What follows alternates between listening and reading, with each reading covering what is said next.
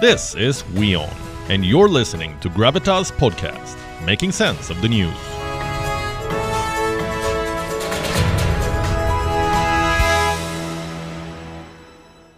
Let's tell you what's happening in China. The Wuhan virus is on a rampage. The worst hit is Hong Kong. What I'm about to show you next is disturbing, let me warn you. These pictures came to us last week. There is no place to store dead bodies in Hong Kong. Funeral homes are overflowing. Almost 150 people are dying every day. So refrigerated shipping containers are being hired. It gets worse. Hospitals have been forced to install tents. They've run out of beds. Food supplies are running out. Shelves are empty at supermarkets again. Just today, more than 43,000 cases were reported. This high infection rate has sparked fears of a lockdown in Hong Kong, and this has led to panic buying.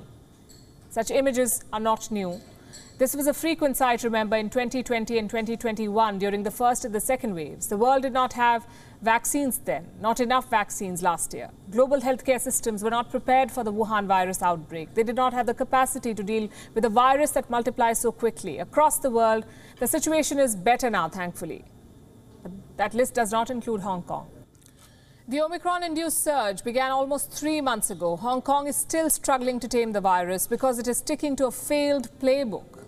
I'm talking about zero COVID. China still continues to stick with the same policy, the policy of mass testing and lockdowns. When the first cases were tested in December, Hong Kong ordered its first round of mass tests. But that did not stop fresh infections. More than 2,000 people have died in this surge alone. What is Hong Kong's solution? More tests. Hong Kong has a population of more than 7 million. Each person living in Hong Kong, every one of them, will now have to take not one, not two, but three compulsory Wuhan virus tests. The move was widely criticized. Reports say the local administration is rethinking the decision. Hong Kongers are furious. Here's what one of the residents said.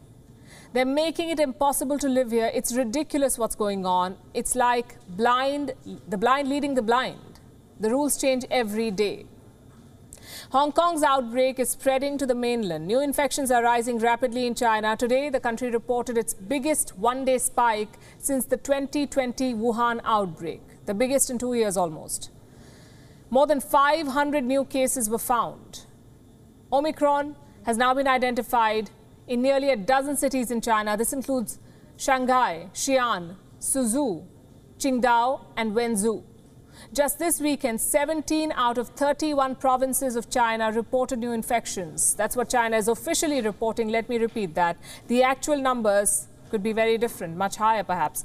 Earlier, China had claimed that it had vaccinated 80% of its population. If that is the case, why is Beijing failing to tame new outbreaks? The simple answer would be Chinese vaccines are not working. Chinese shots are ineffective against the virus from China. But there is a deeper reason, some say, behind China's failure. And the reason is this China is still relying on a failed model to fight the pandemic. China's vast hospital network still remains vulnerable. Beijing may build hospitals quickly and use it as a propaganda video. But not all of these are equipped to handle a Wuhan virus surge. Distribution of resources is lopsided. Investment on improving infrastructure is low. China's latest Wuhan virus surge comes during a key meeting in Beijing.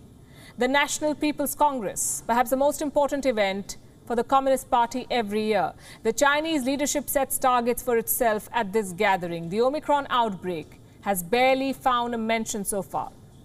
That should tell you about China's priorities. And as long as that remains the case, the world will remain vulnerable to more outbreaks from China.